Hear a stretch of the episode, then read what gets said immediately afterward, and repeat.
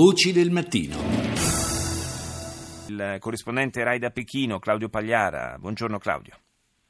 Buongiorno, buongiorno Paolo, buongiorno agli ascoltatori. Dunque, questo lancio di un missile che il regime di Pyongyang afferma essere necessario per mettere in orbita un satellite ha già eh, provocato una reazione da parte del Consiglio di sicurezza, eh, una condanna eh, fin qui eh, sostanzialmente unanime, si apre la strada anche a possibili nuove sanzioni, bisognerà vedere eh, però che atteggiamento terrà la Cina che finora eh, su nuove sanzioni mi sembra che abbia sempre frenato. Sì, c'era un cauto ottimismo ieri tra gli ambasciatori dei paesi che sono membri del Consiglio eh, di sicurezza dell'ONU. La Cina ieri ha preso le distanze, anche se con linguaggio molto più diplomatico, delle condanne che invece eh, l'Occidente, Stati Uniti in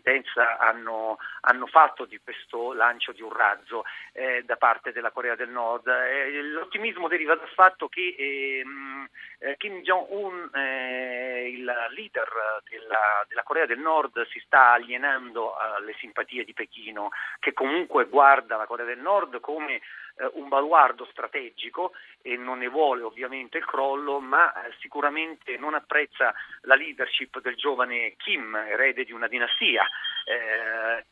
che evidentemente non è ritenuto all'altezza eh, di guidare il paese perché non eh, compie quelle riforme economiche che invece la Cina ha compiuto da 30 anni fa. Dunque è possibile che la Cina come dire, assuma un atteggiamento più morbido, anche se comunque molto lavoro diplomatico c'è da fare. Di certo gli Stati Uniti usano anche un'altra arma per far pressione eh, sulla Cina. Hanno chiaramente detto che apriranno delle discussioni con la Corea del Sud per uh, gli spiegamenti in Corea del Sud di batterie antimissilistiche molto sofisticate che la Cina vede come una minaccia alla sua sicurezza e dunque eh, questa è una vera forma di pressione, eh, potrebbe esserci uno scambio eh, in sede di Consiglio di sicurezza, niente di spiegamento di batterie eh, antimissilistiche nel territorio della, della, Sud Corea in cambio di sanzioni invece o di una maggiore pressione da parte di Pechino sul regime di Pyongyang. E forse proprio più che le sanzioni una pressione politica da parte di Pechino potrebbe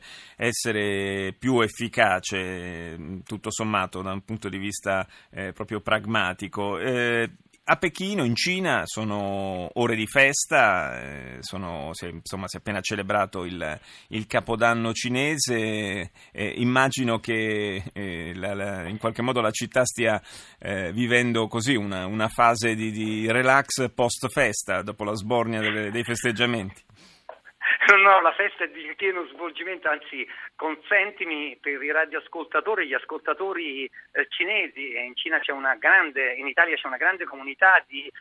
fare i miei auguri di buon anno della scimmia, perché questo è l'anno della scimmia. eh, Zhongjie Kuai in cinese per gli ascoltatori. Bene, è, è, stata una notte di grandi festeggiamenti, cui seguiranno praticamente due settimane eh, di festa, una in particolare eh, con uffici, fabbriche eh, chiuse e, e, quindi con le grandi città sostanzialmente che perdono più della metà della popolazione e, e invece le campagne da dove vengono molti eh, dei lavoratori che eh, ritornano eh, animate. Come si è passato il Capodanno con grandi fuochi d'artificio, ma soprattutto con grandi botti, perché l'origine di questa eh, festività che si perde nella notte dei tempi è che eh, era inizialmente un modo per combattere un mostro, Nien, eh, che aveva un grande, una grande paura, quella proprio del rumore e del colore rosso, per cui oggi si usa decorare